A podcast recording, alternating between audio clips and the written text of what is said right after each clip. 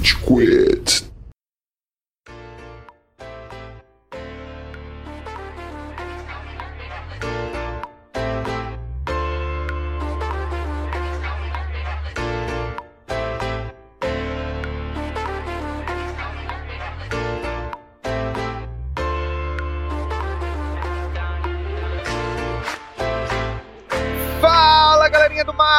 Tá começando mais um episódio do Rage Quit, podcast mais passivo-agressivo da podosfera brasileira. Meu nome é Estevam e hoje temos aqui o Góis. E aí? Uh, energia, Estevam, Góis. não dá pra ser feliz num mundo onde vai acabar Domingão do Faustão.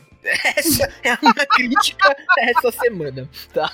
Não dá pra ser num mundo onde o Domingão do Faustão não vai mais ao ar ano que vem, tá bom? Ai, 2021 não pode ser pior. Janeiro de 2021 não tem mais Domingão do Faustão ano que vem.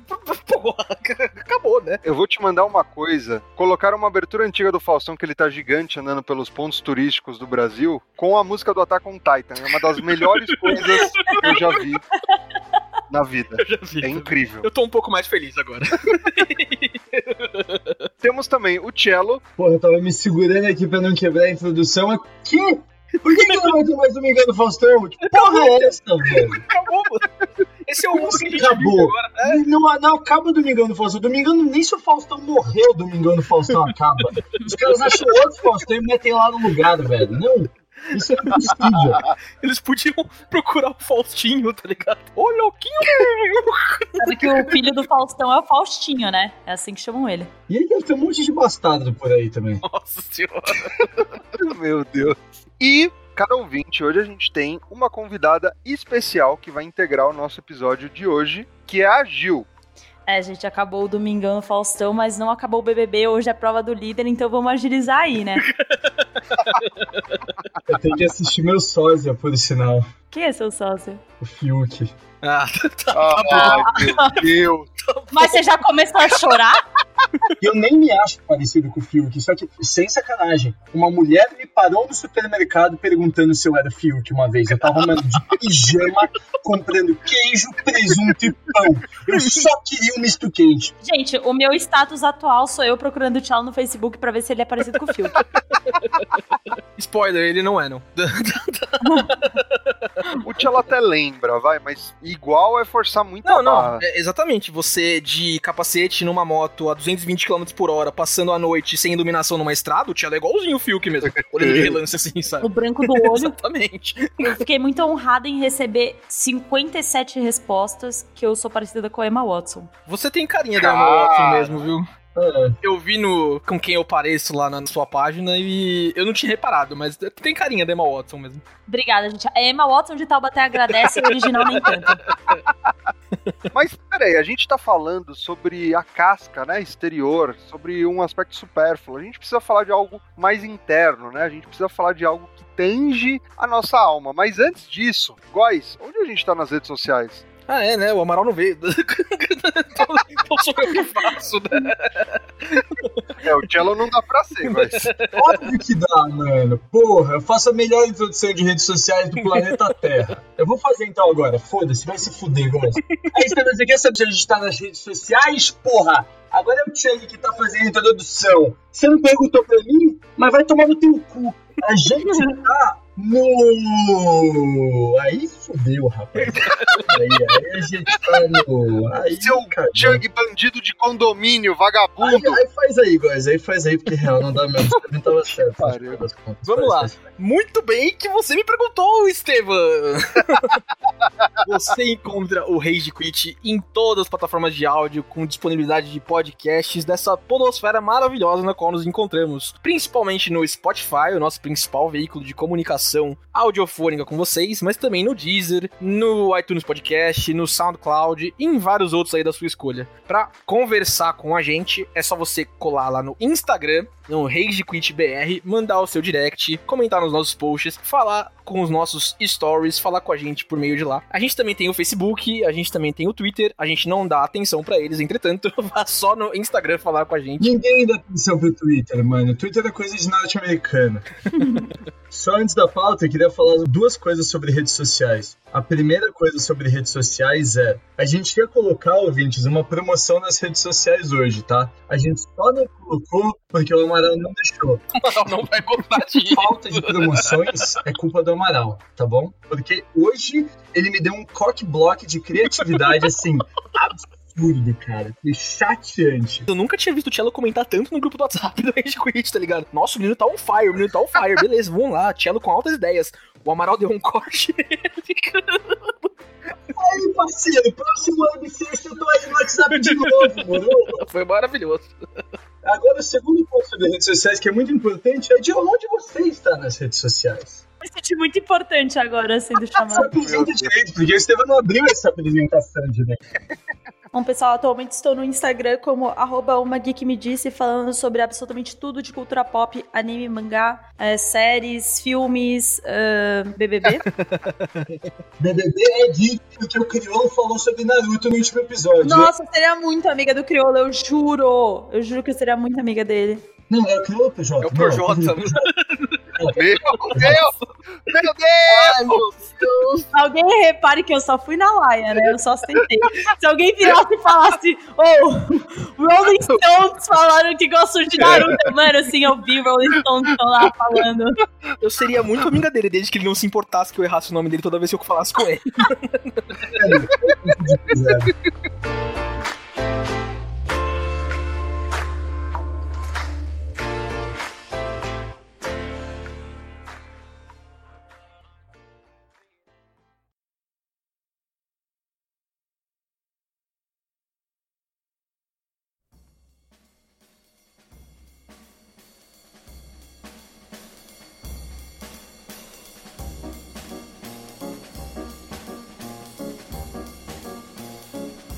Góis, você quer soltar a sinopse, fazer uma introdução sobre Soul? Pô, cara, eu posso. Eu posso, porque, nossa, Eu posso fazer uma sinopse do Cello também. Faz tempo que eu não faço uma sinopse do eu Cello. acho que isso seria mais aproveitado pelos nossos ouvintes. Aliás, vocês, pequenos ouvintes, que votaram que o Cello me daria um pau de X1 na katana, não sabem do que estão falando, tá bom?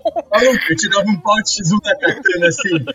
E se eu segurasse a katana com o pé, eu te dava um pau na katana, velho. Tá louco. Teve não sei quantos votos, a porcentagem foi tipo 95% pro Cello e um pra mim, e quem votou em mim fui eu mesmo. Nem a minha namorada votou em mim.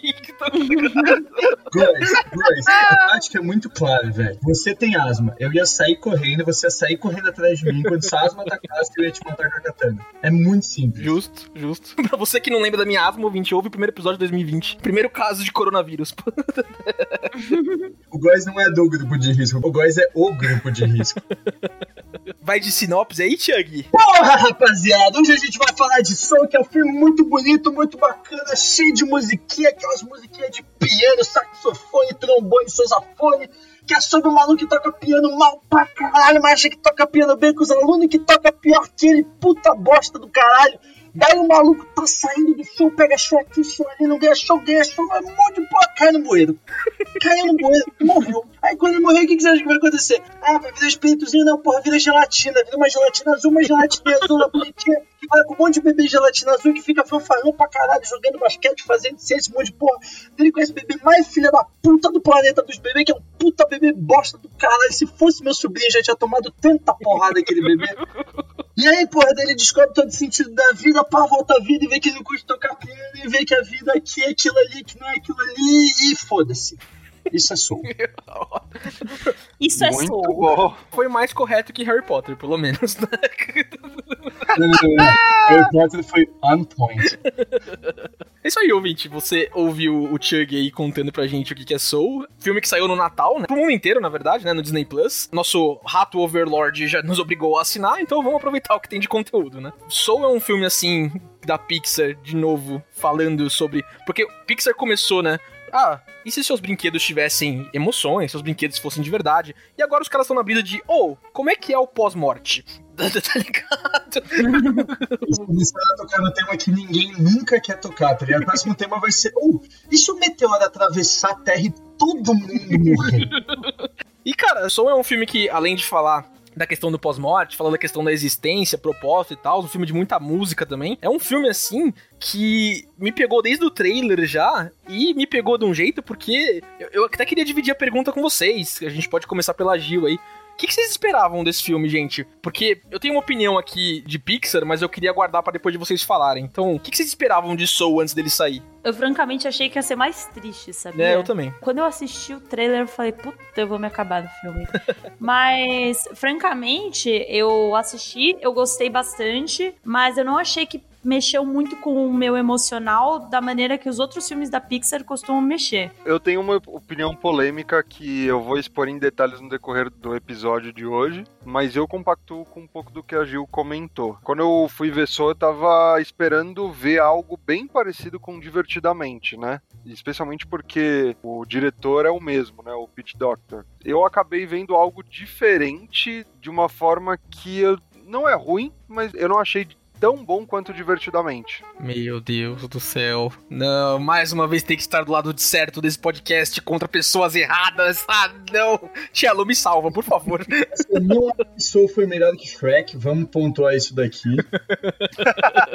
isso tem que ser dito. Isso tem que ser dito, né? Porque Shrek é o parâmetro base de qualidade aqui. Eu achei Soul bom pra caralho. Só que eu também concordo com o ponto da Júlia também que, cara, ele não pegou tanto assim quanto eu achei que ia pegar, mas mais porque eu acho que, assim, não é um assunto que ninguém tá muito pronto para pensar sobre, tá ligado? A vida após a morte, sabe? Tipo, como é que é isso? Não é um assunto que, tipo, é relatable para ninguém, porque eu acho que é um assunto que ninguém quer pensar sobre. Então é uma parada um pouco assim, é tipo, meio que é um tema um pouco perigoso de tratar, eu diria, e às vezes eu até acho que muitas vezes esse tema é tratado de uma maneira que é meio forçação de barra, tá ligado? Então, eu acho que assim, podia ter emocionado mais, mas para mim não emocionou por isso, porque eu acho que teve umas paradas que foram muito tipo, caralho, está me dando um pouco mais de aflição de ter que pensar nisso do que propriamente tá me divertindo com o negócio, sabe? Eu vou já complementar mostrando um pouco do que eu penso sobre Soul. O que eu gosto de divertidamente é que ele é pautado em uma série de estudos feitos com a psique humana, né? Estudos se aprofundando bastante em conceitos da psicologia, enfim. Isso me agrada muito, porque é uma coisa factível, né? Que, que é concreta, chega mais próximo do concreto. Sou por essência, é uma abstração. Não tem como você ter nenhum tipo de direcional específico, né? É, é, o afterlife. Então, não dá para você fazer alguma coisa calcada em estudos. Por mais que aí eu vi várias entrevistas e matérias do Pitch Doctor onde ele fala que meu, eles fizeram muitos estudos sobre, exploraram diversas religiões, mas ainda assim é abstrato. E eu tava esperando Soul mostrar algo mais parecido com Sandman, sabe? Eu queria talvez uma coisa mais abstrata, uma coisa talvez até mais experimental pelos trailers, não sei. Eu, eu tava querendo uma coisa que não fosse tanto toma aqui a resposta, e mais sim olha só esses questionamentos. É, tá mas eu senti muito isso também, mas principalmente eu tava pensando agora qual seria a minha crítica com relação ao filme. Não sei se isso se aplica a você especificamente, mas acho que eles não tiveram um foco. E isso que me fez não gostar tanto assim do filme, não é que eu não gostei, eu gostei. Assim, se você pensa num filme como um todo, ele inicia de uma forma, aí o desenvolvimento dele muda três vezes o tom do filme. Então, uma hora eles estão no plano espiritual, depois eles voltam pro plano normal, depois eles voltam pro plano espiritual para finalizar eles um pouco inconstantes. Então, por eu não sentir essa linearidade no enredo, eu não senti que houve uma objetividade no desenvolvimento das coisas. Para mim pareceu tudo meio que pela metade, sabe? Sim. Olha, era melhor a gente ter falado de date mesmo, viu? Dá pra voltar o assunto aí. Lá vem o Disney fanboy. Ah, Pixar tá. fanboy. Vou falar justamente o contrário, Steven, porque desde Toy Story 3, com raríssimas exceções, e duas exceções que são, para mim, os melhores filmes da Pixar, ou entre os melhores filmes da Pixar, eu posso me contradizer. Se eu estiver me contradizendo, voltem no nosso episódio de Battle Royale da Pixar e aí vejam o que eu falei, porque eu, eu não vou lembrar. Mas desde é, 2011 ou 10, não lembro, com Toy Story 3, a Pixar tá num esquema de hit and miss que tá muito, muito escroto para mim. A gente teve filmes assim que são espetaculares, que era o que eu tava me referindo aqui, principalmente com Inside Out, divertidamente, e com Coco ou A Vida é uma Festa, que todo mundo que ouviu. Coco, não. É o Coco é o melhor para mim. Coco é o melhor. Eu prefiro muito mais Coco do que divertidamente. Eu também. Eu também. Já contei no Também. uma história sobre Coco ou ainda não contei? Já. Contou da aeromoça chorando, não sei o quê. Não, o Coco é o melhor de todos, gente. Pra mim não tem nenhuma discussão. Da Pixar, pra mim, Coco é o melhor. Exatamente. As pessoas só escolhem os outros por uma questão de nostalgia mesmo. Por exemplo, se alguém me coloca pra escolher entre Coco e os Incríveis, provavelmente eu escolho os Incríveis pela nostalgia. Mas se eu for racional, eu vou escolher Coco. Cara, pra mim, nem a nostalgia Fator Effect faz isso aí. Todo mundo aqui tem histórias com Coco. Ela tem uma história muito engraçada com Coco, que você pode ouvir depois no nosso outro episódio lá. Ju tem uma história muito emocionante com Coco também. A gente já escolheu Coco. Foi o Coco que ganhou, Foi. né? Foi. Foi, foi Coco que ganhou. Obviamente. De 2011, com Toy Story 3 pra cá, a gente teve filmes, o, eh, o Divertidamente e o Coco, que são incríveis, muito, muito bem feitos, com muita coisa por trás. Tá esquecendo do Bom Dinossauro agora. É, então, tô esquecendo do Bom Dinossauro. Vocês vão me odiar, mas eu não curto divertidamente, acreditem. Hum, Eu tenho duas opiniões muito polêmicas na história do cinema, que é eu não curto muito divertidamente e eu não curto muito Corra. Ai, meu Deus. Mas divertidamente, em minha defesa, eu acho a ideia de divertidamente genial. É um negócio que não dá pra negar. A ideia, a premissa de divertidamente é uma das. Eu ainda acho a premissa mesmo, premissa de ideia, a mais genial de Soul. Depois a gente entra nesse assunto. Mas eu acho a de divertidamente muito boa, mas o meu problema são com os protagonistas. Eu não gosto de protagonistas muito felizes. Eu não gosto de protagonistas extremos. A alegria abrir a boca, eu queria me matar, assim. Era um negócio, tipo. mal pude esperar pra ela parar de falar. E a tristeza é o extremo da tristeza. Pra mim, a nojinho, raiva e o outro eram os melhores, porque eles eram os meus termos, entendeu? Então, o meu problema foi com os protagonistas, mas a ideia, óbvio, é, é ótima. Eu não gosto de protagonistas felizes. Quando a protagonista do filme chama Alegria, isso deve ser um problema. É, exatamente. Eu já tinha certeza absoluta que ia ser um problema. Eu comecei o filme sabendo que ia ser um problema. Você nasce pra fazer uma coisa. Mas como é que você sabe o que é essa coisa? E se escolheu a coisa errada ou a coisa de outra pessoa, sabe? Aí você fica preso. Além desses dois filmes, é, o resto é ou ok, com Procurando Dory, é, Incríveis 2, chato. com uh, Universidade de Monstros, É, Chato. ou ruim, objetivamente ruim com Valente, com Carros 3 Mas- e com o- Bom Dinossauro, tá ligado? É, Então, eu não tava esperando uma volta da Pixar, porque pra mim os caras estavam meio no automático, assim, fizeram duas obras perfeitas de, de Divertidamente e, e Coco, mas de resto, assim, os últimos anos da Pixar não me empolgavam muito. Mas, cara, ao contrário do que vocês acharam, nossa, eu, eu achei Soul incrível. Muito, mas muito bom. E por que, que eu acho que a gente talvez esteja batendo em coisas diferentes, que a gente tenha percepções diferentes? Porque pra mim, beleza, o Afterlife, que justamente leva a trama pra onde ela vai, mas não é o tema. Pra mim é Eu outras concordo. coisas. Eu Pra mim são outras coisas e eu acho que essas outras coisas são muito bem exploradas. Então, eu, eu discordo, porque tem um ponto que a Gil mencionou que pode ter relação. Não sei se vocês viram, saíram algumas matérias dizendo que Soul ia ter uma premissa bem diferente, ia se passar quase que inteiramente no Afterlife, e aí, por conta de muitas animações com personagens, com protagonistas negros, né, sempre sofrerem uma descaracterização, por exemplo, a animação da Princesa e o Sapo, onde a princesa, ela vira um marrão, um sapo na maior parte do filme, aquele último filme do espião com Will Smith que ele vira um pombo, enfim.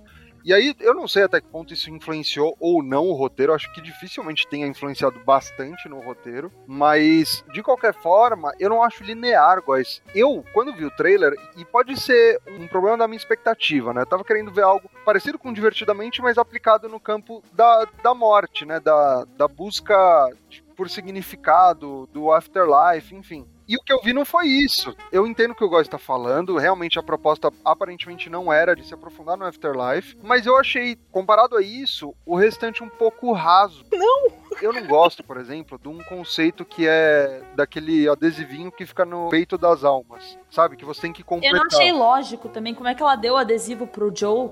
É, tipo, meu, eu não quero colocar badges no meu peito. Tipo, eu achei aquilo muito imposto, sem muita base, sabe? Tipo, eu queria uma coisa mais abstrata, justamente pra não tentar ser tão assertiva e errar, ou cagar uma regra, sabe? Eu queria uma coisa um pouco menos definida. Sei lá, eu não curti muito essa parte. Então vamos falar disso, vamos falar do que, que eu acho que é realmente o tema grande de Soul. E por que, que eu acho que a gente tá discordando. Pra mim, o tema que é mais importante ainda, porque eu acho que todo mundo aqui talvez consiga se Uhum. identificar minimamente com a situação, é que a gente sempre vive com essa ideia de ter um propósito. A gente tem um objetivo. Boa! A gente precisa fazer uma coisa bem. A gente tem um talento. E a gente Uhum. morre querendo fazer aquela coisa. E quando chega. Cara, você viveu anos por isso e, na verdade, você podia ter vivido um dia de cada vez, fazendo uma coisa de cada vez, aproveitando as coisas, construindo uma coisa de cada vez e vendo no que aquilo poderia te resultar. E não vivendo a base de um resultado só, de uma coisa, de um objetivo. E isso, não sei se se encaixa pra vocês, meninos, que têm esse planejamento, esse sentimento de empreendedorismo. Acho que todo mundo que tem esse sentimento de empreendedorismo conseguiu se visualizar muito bem nesse filme. Eu me visualizei muito bem. De uma coisa pode ter estourado e acontecido, e acontece e você vira e fala: puta, teria valido muito mais a pena eu ter crescido uma expectativa no geral de dias e planejamentos que eu mesma tô fazendo do que contar com aquele fato específico. Pra mim é essa vibe do filme, entender que nem tudo tem um propósito. É perfeito. É justamente o que o Jerry lá, um dos Jerrys, vira e fala. Propósito, gente, ninguém tem propósito. Que, que coisa otária é essa? E, então, tipo, essa mensagem foi o que eu falei. Pra mim, de todos os filmes da Pixar, essa foi a mensagem mais importante até agora. É, eu gosto da mensagem de família e de amizade de Toy Story. Eu Uhum. gosto da questão sentimental de Divertidamente. Eu gosto da questão de união de Os Incríveis. Mas, assim, a que mais me tocou e a que eu mais vi sentido, sem dúvida, foi de Soul. Mas Perfeito. eu não fiquei completamente fissurada pelo filme. Eu não sei se é também porque eu vi em duas partes. Eu vi uma vez, metade em um dia, dormi e vi o resto no outro. Isso, isso atrapalha também. Isso diz bastante. É, eu vou ser bem isso atrapalha. Eu senti um incômodo, eu acho que se eu tivesse assistido direto, na questão de ter uma diferença, assim, nos cenários, tipo, na situação do que tava acontecendo, e eu não senti um arco fechando. Então, é, ah, eles estão no plano normal, depois eles estão no plano espiritual, aí aparece aquele cara do yoga, aí eles voltam pro mundo real. Mano, aquele cara do Yoga é o creme desse filme, velho. Não tem ninguém melhor. É o cello. velho. É o Fiuk. É o Fiuk. Mano, ele é sensacional, velho. Sensacional. Ele é bom, mas eu só senti que houve elementos desconexos. Então, eles inseriram muitas coisas. Além das tramas no plano espiritual e no plano físico, eles inseriram mais coisas. Então, eram tipo as almas que ficavam confusas e as almas que ficavam perdidas. Aí era a alma que ficou sei lá o quê. Aí depois o Joe volta pro plano espiritual, ele tá num gato. É, eu senti que eles inseriram muita coisa quando podia ser uma coisa mais focada na mensagem. Porque eu acho, francamente, que muita gente não entendeu a mensagem do filme. O Estevam e o Cello provavelmente não, pelo que eu tô vendo.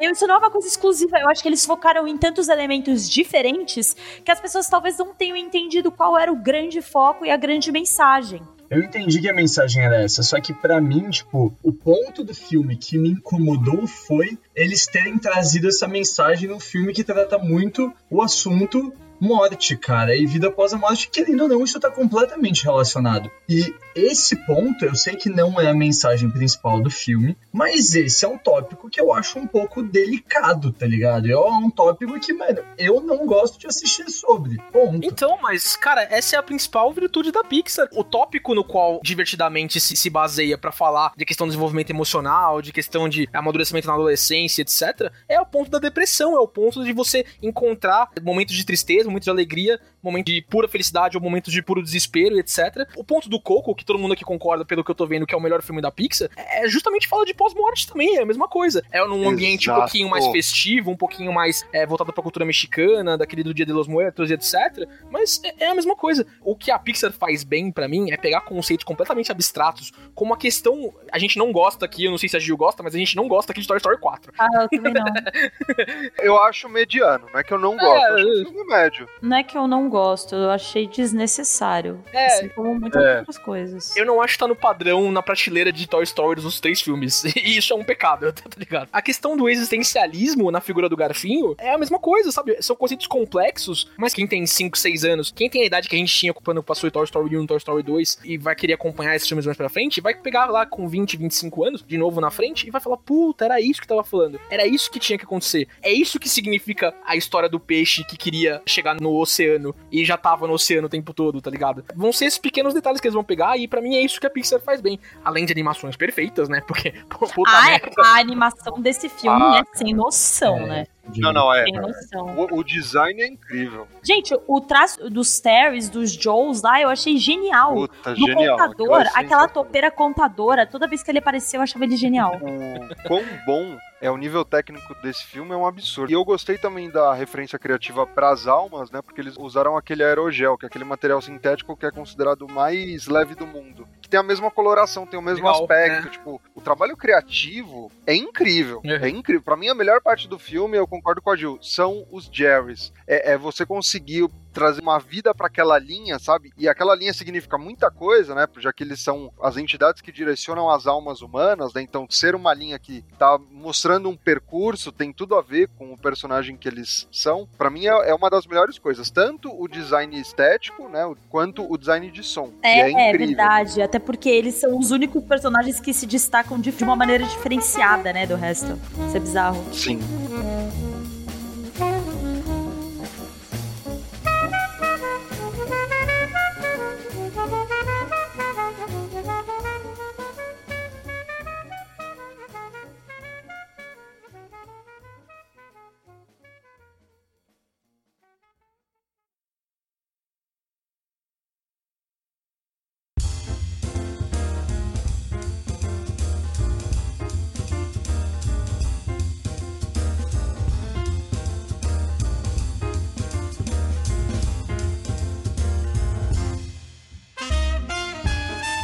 Entendo que vocês estão falando da linearidade, realmente a ida e volta pode ser um pouco confusa no plano espiritual, mas tudo tá na questão de girando em torno do propósito. O Joe, ele é um músico frustrado, acho que eu e o Cello podemos nos enquadrar um pouquinho na categoria de músico frustrado, Com Cello. certeza. É, já sonhei em ser baterista, assim, falar, nossa, vou arrebentar.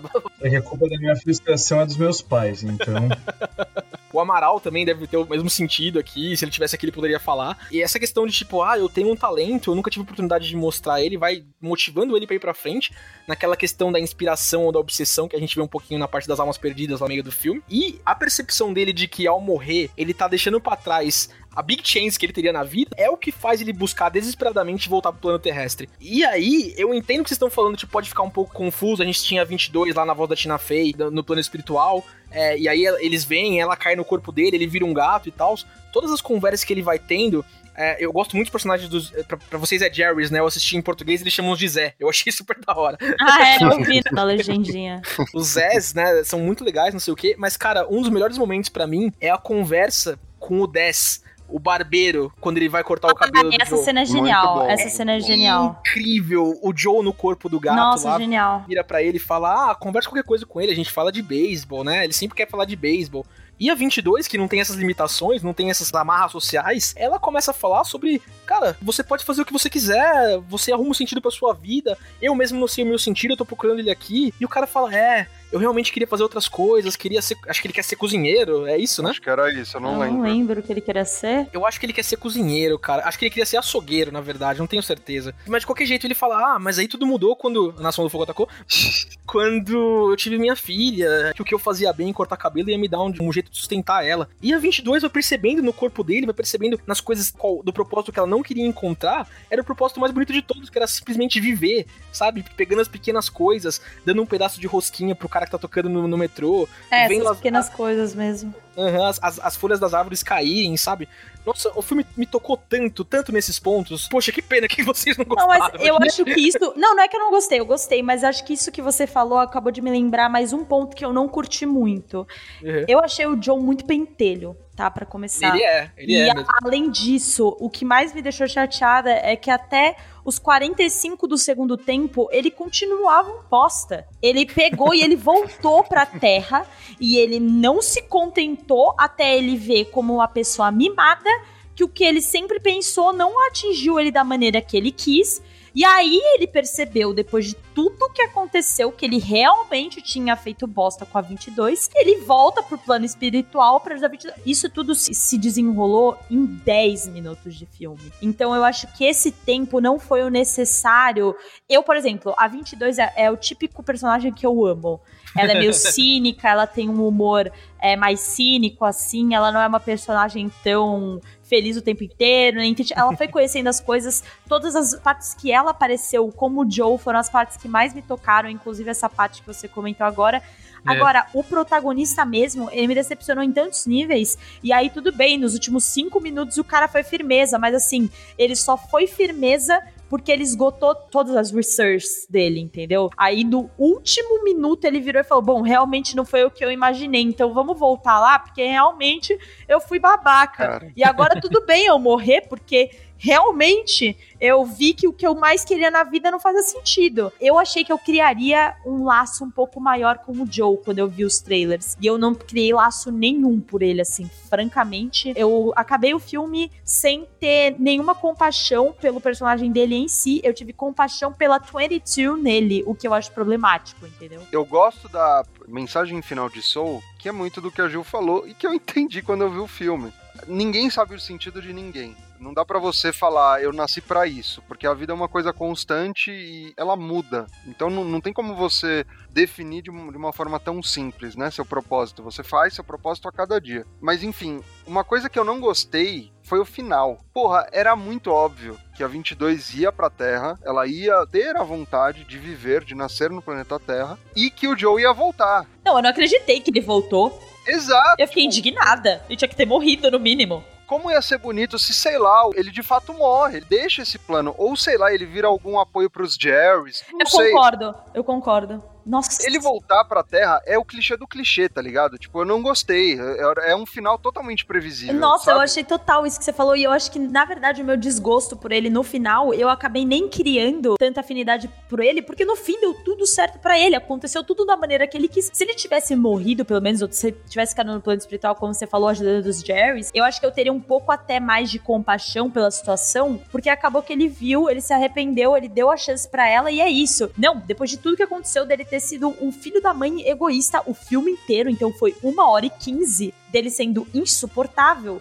Os últimos cinco minutos ele foi legal e os outros cinco minutos ele se deu bem. Então eu não tive nenhum motivo pelo qual me compadecer da situação, sabe? A única coisa que eu curti, e aí foi a minha interpretação, é que o que parece ser a vocação dele é de fato ser um instrutor, é instruir as pessoas, uhum. porque ele tem aquela aluna no começo que manda muito bem e ele sabia que ela mandava muito bem, ele sabia exatamente como ela estava se sentindo, que ela tem vontade de continuar no mundo musical. Ele faz a, a 22 querer ir para a Terra então, é, mesmo que talvez inconscientemente, ele ajuda muito bem a 22 aí se habituando, enfim. Eu interpreto que essa é a vocação dele. E é engraçado, né? Porque o que ele fez a vida inteira, talvez tenha sido a real vocação dele, o que ele de fato mandasse muito bem, enquanto ele perseguia outro sonho, enquanto ele tinha outro objetivo, né? Essa é uma mensagem que eu até gostei do filme. Eu não acho que o conceito de vocação existe, acho que o filme advoga para isso também. Falando, tipo, a Zé principal lá, ela literalmente fala assim: não, cara, não tem esse preenchimento aqui, não. A gente vai encontrando coisas pra fazer ao longo da vida.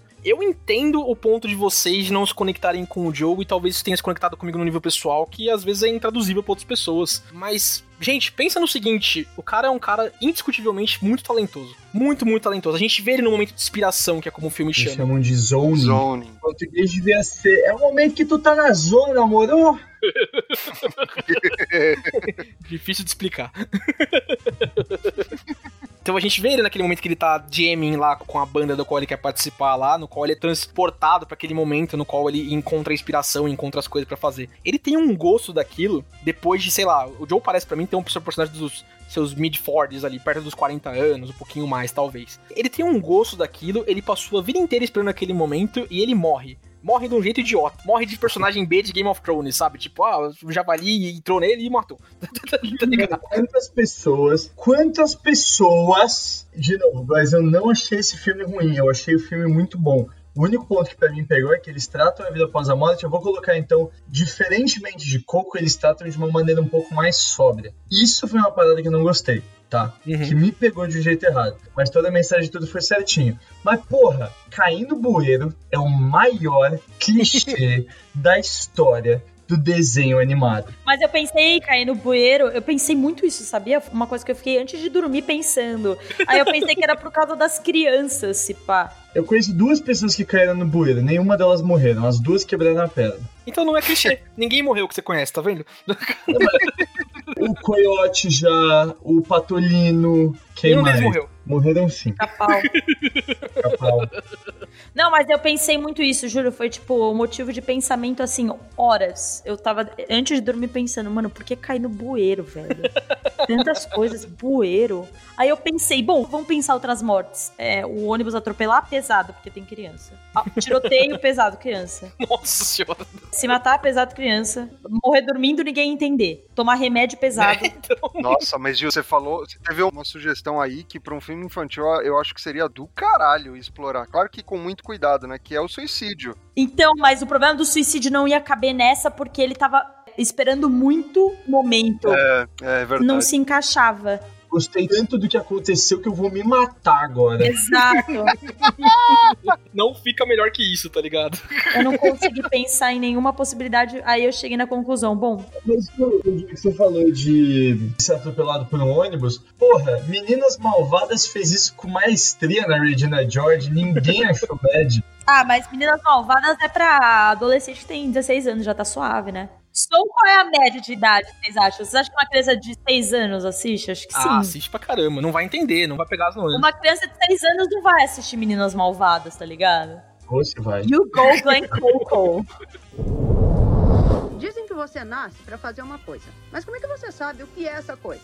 E se escolheu a coisa errada ou a coisa de outra pessoa, sabe? Aí você fica preso.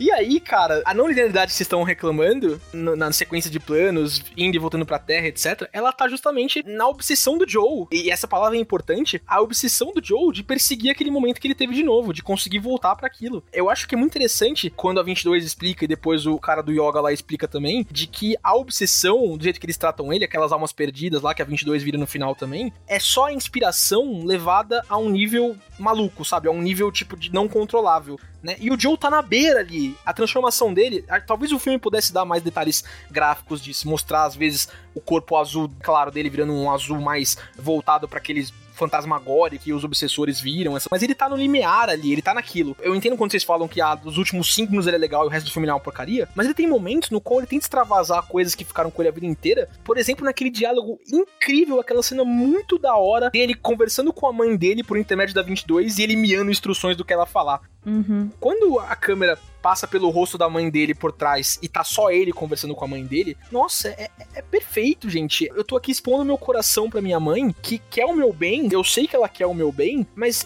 o meu bem não vai ser se eu não puder me perseguir meu sonho, se eu não puder ser aquilo que eu sou. É nesses momentos que Soul me pega, é nesses momentos que Soul me derreteu em lágrimas, no final também, né, na hora que ele vai caindo de volta pra terra, com o bad ou sem o bad, acho que não faz diferença. Acho que é um apego assim que ficou comigo, que talvez não tenha ficado com vocês e, e talvez por isso que não tenha tanto pego o filme pra vocês, mas nossa, eu super recomendo que quem quiser se deixar levar com a mensagem assim, quiser mergulhar de cabeça, né, coisa do tipo, ah, você não é a definição daquilo que você faz, você não é só um objetivo de vida, você é muito mais do que isso, a vida é muito mais do que isso. Me marcou, cara, me- ficou em mim e vai ficar por muito tempo. Eu, eu achei esse filme É, incrível. assim, eu- a gente tá metendo pau no filme, eu tô metendo pau no filme, mas eu não achei um filme ruim. Eu também não, eu também não. Não é um filme ruim, tipo, eu me diverti vendo Soul, tem um monte de êxito. é, de forma geral, eu acho um bom filme. Não acho muito bom, mas eu acho um bom filme. As atuações estão muito boas. O Jamie Foxx, como o Joe Gardner, tá muito bem. O cara conseguiu incorporar bem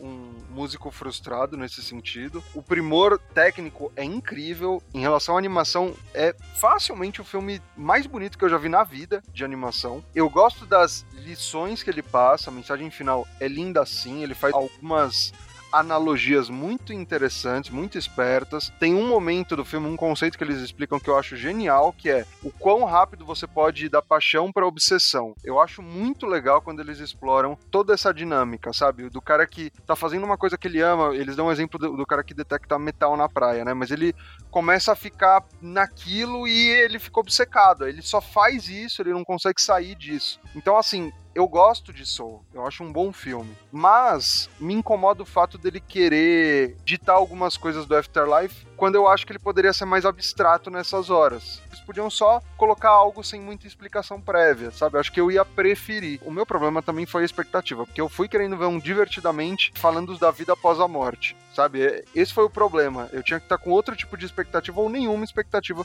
que aí eu acho que eu ia ter curtido mais o filme, eu ia ter gostado mais. Justo.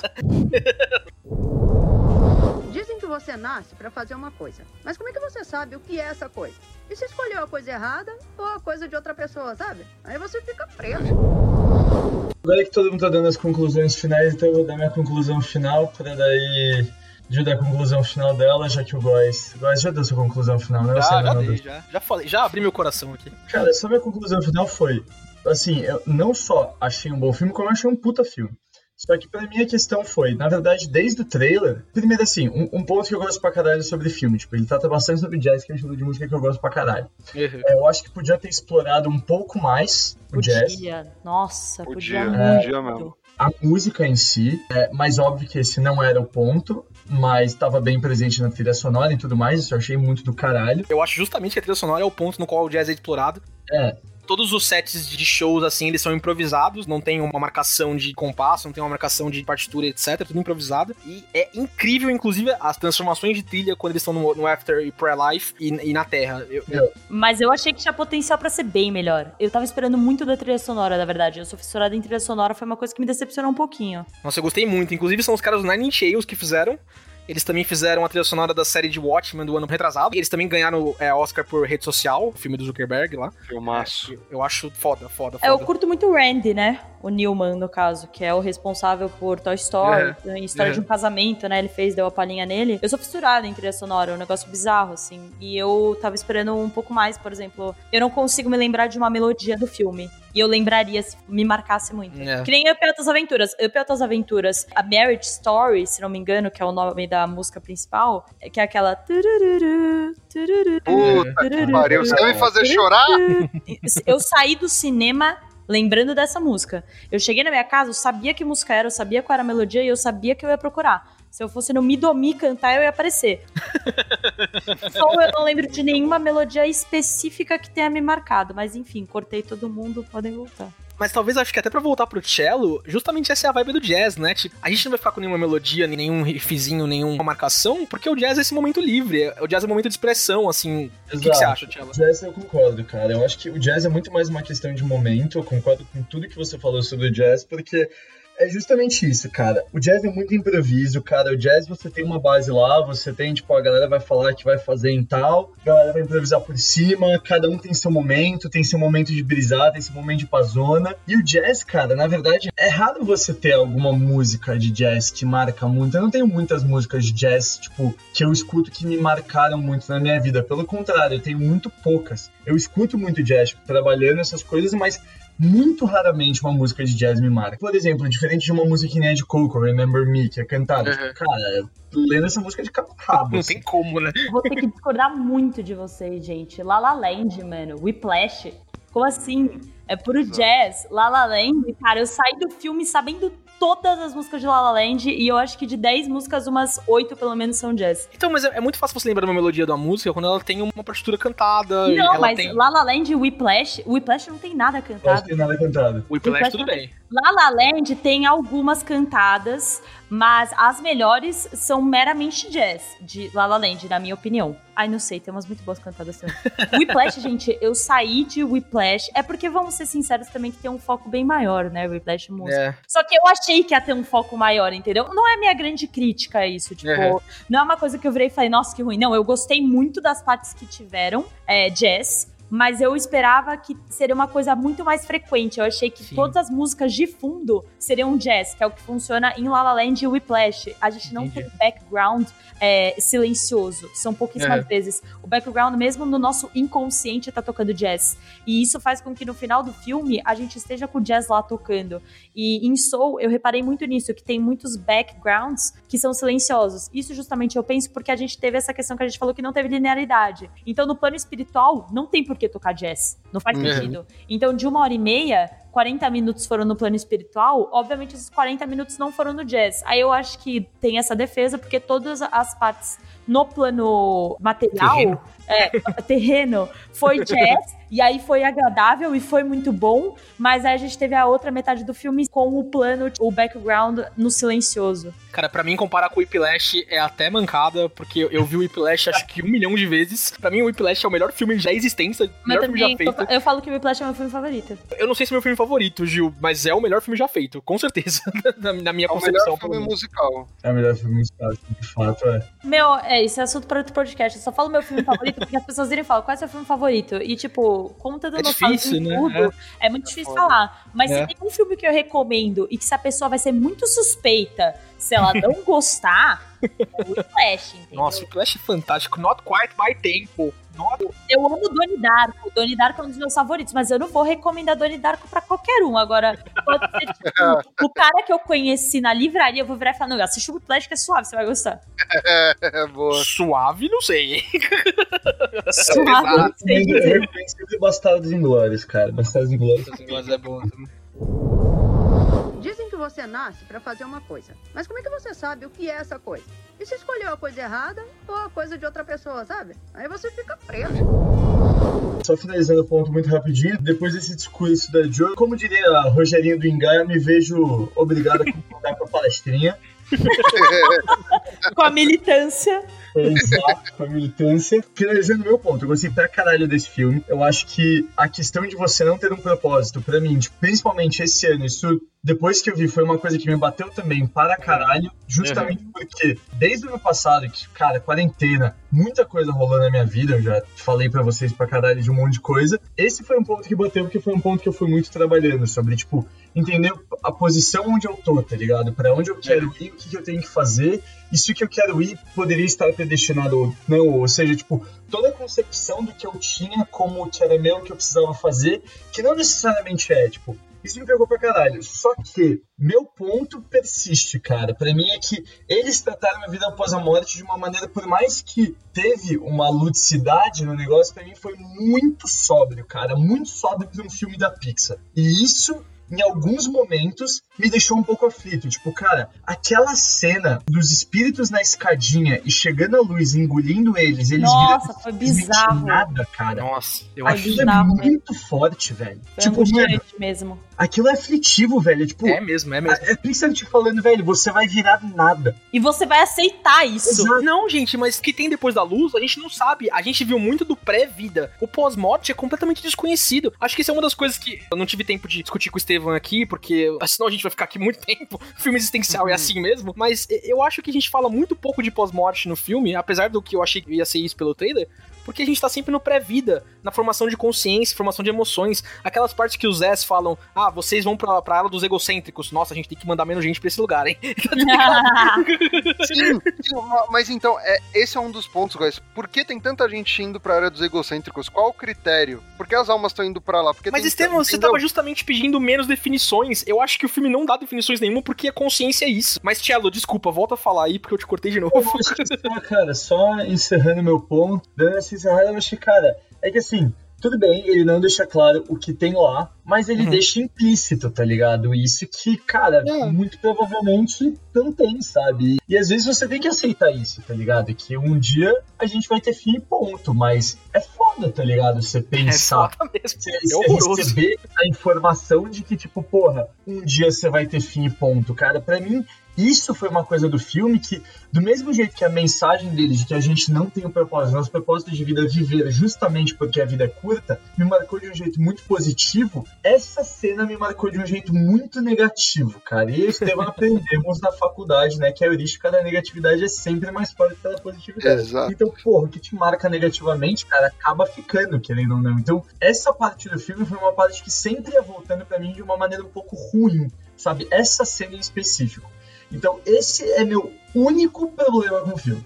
Esse ponto dos, dos das almas velhinhas na escadinha, esse é meu único problema com o filme, cara. Eu achei aquilo muito pesado. Acho válido. Acho bem válido, cara. É, é realmente uma cena muito pesada mesmo. Dizem que você nasce pra fazer uma coisa. Mas como é que você sabe o que é essa coisa? E se escolheu a coisa errada ou a coisa de outra pessoa, sabe? Aí você fica preso. E você, Gil, tem alguma observação final? Então, só vou complementar o que o Cello falou e dizer que eu, francamente, achei esse o filme mais necessário na época que a gente tá vivendo, assim. Nossa, total. É, mais da história. E o, o mais bizarro de tudo é que não foi planejado, né? Soul é um filme que já tá pronto há tempos. Uhum. Mas, de qualquer forma, com certeza ele tava pronto, ou a ideia estava pronta, tudo estava pronto antes da pandemia. Então, o filme caiu como uma luva, assim, para as pessoas. As pessoas estão perdidas, as pessoas estão confusas, as pessoas estão sentindo sem propósito, e o filme simplesmente jogou na sua cara que você não precisa ter um propósito. Então, eu achei mais do que necessário. Eu gostei do filme, mas eu gosto de criticar, eu gosto de ver pontos. É muito difícil só falar muito bem de alguma coisa, é muito difícil mesmo. Tava esperando um pouco mais da trilha sonora, não vou mentir, mas entendi o porquê não teve tanto. É, não gostei muito é, da falta de linearidade e não gostei muito do protagonista. É, de resto, aspectos técnicos muito bons na questão de Demais. animação. Demais. Bom Puta que pariu. demais. É, mensagem final, pra mim, como eu falei, da Pixar é a melhor de todas. Eu acho, francamente, que é a que mais teve significância. Talvez divertidamente bata de frente, mas pro momento, assim, eu acho que é a que mais vai conseguir fazer com que as pessoas se vejam no filme, se vejam é, tendo a- os mesmos sentimentos e a mesma problemática. Então eu achei necessário. O filme é bom, não é o melhor da Pixar, acho que não tá nem no meu top 3, mas com certeza não tá entre os meus menos favoritos também. Pra eu dar a minha última palavrinha aqui, então, eu sempre fui um cara muito movido por. Nossa, desculpa, ouvinte, eu sei que você não vem nesse podcast pra ouvir, né, desabafo, tá ligado? Na verdade, o podcast é um grande grupo de apoio, tá, ouvinte? Exato, mas se você for desabafar pra gente, a gente vai ignorar.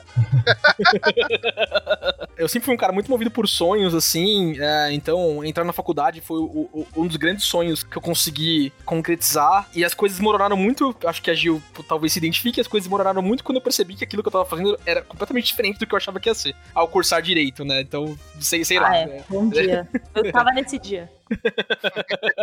E aí, ao me formar, ao pegar meu diploma, ao mudar de carreira, ao começar a fazer as coisas que eu gosto, eu comecei a dizer pra mim mesmo que, tipo, o grande sonho da minha vida não precisava ser o grande sonho da minha vida, ele podia ser o primeiro. E aí eu vou atrás do próximo, e do próximo, e do próximo. Tem uma frase do Getúlio Vargas, olha só, uma frase do Meu Getúlio Deus. Vargas. Olha onde esse podcast foi parar. É, Escuta a cultura, porra! Que ônibus a gente pegou pra chegar nesse ponto, né, gente? Quando o Brasil monta a Petrobras, é, a propaganda é completamente política, completamente motivada pelos interesses dele. Não tô fazendo aqui nenhuma defesa, nenhum ataque ao Getúlio Vargas. Não me mandem directs, tá? Ditador! Mas o Vargas, a propaganda que ele faz, a frase que ele usa na inauguração da Petrobras é com o que vamos sonhar agora. E pra mim é isso. Pra mim é. Esse é o drive que o qual move minha vida agora. Esse é o drive que eu encontrei em Soul também. Foi bom esse bate-papo, porque cada um teve expectativas e opiniões diferentes é, um do outro. Foi legal porque teve bastante diferenças de opiniões. Eu jurava, jurava que a gente ia chegar aqui todo mundo e ia ser uma rasgação de seda. Nossa, foi fantástico. Nossa, não sei o quê. Foi, foi, foi, foi melhor assim. É que eu achei que pro Steven ia ser pior ainda, porque a alma do Steven já tem 97 anos de idade, né, velho? Então, mano, a alma do Steven tá com o pezinho ali já, velho. É só sair da casca. Eu sou um homem antigo, né? Idoso. Idoso. Steven, você é um idoso preso num corpo de um jovem, velho. Eu não sei como seu espírito tá sobrevivendo aí nesse corpo. O cara ele tentou convencer a gente que uma viagem pra Gramado era uma viagem jovem. Tá pra casa do caralho, Steven. Gramado, velho. Viagem pra Gramada, viagem pra casal jovem. tio. Caralho. Muito jovem. O casal mais jovem de Gramado tinha 57 anos de idade, velho. Ai, Esteban fez bom, vários mas amigos lá, Tielo. Você não usou ele, tá ligado? Ele já marcou bingo pros próximos três meses, tá bom? a turma do bingo sabe onde você mora, Tielo. Se ligue, irmão. O cara mora em São Caetano, mano. É claro que ele é velho, velho. É óbvio. E eu sou santista ainda, Tielo. Você esperava o É quê? só desligar o elevador, mano. Os caras têm muita bengala andadora pra subir de escada. Não vai rolar, não. Essa é a estratégia de contenção do Cello pra idosos. Muito bom. 12 é covarde, rapaz. Mas então, cara, eu gostei muito do filme. Tem pontos que claramente a gente diverge, mas é, é ótimo falar a respeito nesse podcast, tá ligado? Cagando na cara um do outro, zoando um ao outro, mas enfim. É, de forma geral, eu achei legal o filme. Só uma observação, não, não lembro quem falou, acho que foi o Góis ou o Agil. Eu concordo que o timing foi impecável para esse filme, é, por conta da pandemia. Tem, quem tiver interesse, né, tem, tem um outro filme chamado The Sound of Metal, que também fala muito sobre o contexto atual que a gente está inserido, sem falar do contexto que a gente está inserido. Quem curtir, né, uma pegada nesse sentido, acho que vale a pena também. Boa. Procurei no Google 2020 The Game, cara. Um desenvolvedor de jogos fez esse jogo sozinho. É divertidíssimo de jogar. O jogo tem 4 minutos de duração, mas, porra, cara fez em 6 meses sozinho um jogo na pandemia que tá muito bonito e divertido, resumindo o ano de 2020 num joguinho de plataforma, cara. Eu aconselho. Pra você que joga o Boa. The Game aí, o conhecido The Game, você acabou de perder também, porque o Tchelo lembrou todo mundo, tá? Que merda. Gil, muito obrigado por ter topado conversar de Soul com a gente. A gente já tem uns 10 temas pra chamar você de volta. Estarei em todos. É, o rolê de coisas favoritas é muito bom. Gostei da ideia. De dates, Dates, é verdade. E Attack on Titan, Gil. Todo mundo aqui assiste Shingeki? Menina do céu. Gil, eu tô acompanhando que nem viciado em crack toda semana. Fudeu. Quando acaba no domingo, eu fico desesperado. Eu falo, nossa, eu vou ter que esperar mais uma semana pra minha vida continuar. Sabe, sabe o que eu É que vocês não viram o último. O último eu chorei, mas não é que eu chorei pouco. Falaram que só vai ter 16 episódios. Então, o Cello falou pra mim que tem 23, eu, tô mais esperançoso. Não sei, gente. Eu acho impossível. 16. Eu acho impossível. Eles Não, vão pelo que eu 16. entendi, são 16. Deveria ter um hiato e depois ter mais uns 16, né? No mínimo. É, então, Mangá- mas é porque o mangá não acabou 16, ainda. o mangá não acabou ainda. Vai ter o hiato, vai ser aquele esquema de temporada dividida de eu novo. também não é acho que vai, mas me falaram que o mapa não vai querer voltar porque eles estão sendo xingados, né? No caso. Porque o pessoal é chato pra caralho. Sim, tá exato. muito legal a animação. Eu Vai já lavar fui louça. professar meu amor pelo Estúdio Mapa e eu e minha casa sempre o Estúdio Mapa desde então. Tá? Exato. Aqui em casa você não gosta de. O que tem de moleque reclamando que podia lavar uma louça, você tá de brincadeira, né? Vai jogar LOL, merda. Mano, lavar louça, capinar lote, jogar LOL, mano, tudo vocês, seus marmanjos desempregados, vão arrumar essas coisas pra fazer aí para estudar o mapa. Mas é isso, Gil. Brigadão por ter participado. Obrigada a vocês, gente. Valeu, Valeu. Gil. Estarei nas próximas, me chamem. Chamaremos. E acho que por hoje é isso, né, galera? Então, É até semana que vem. GG. GG. Oh, caramba. Um beijo e um queijo. Nunca será, Estevam. Nunca será.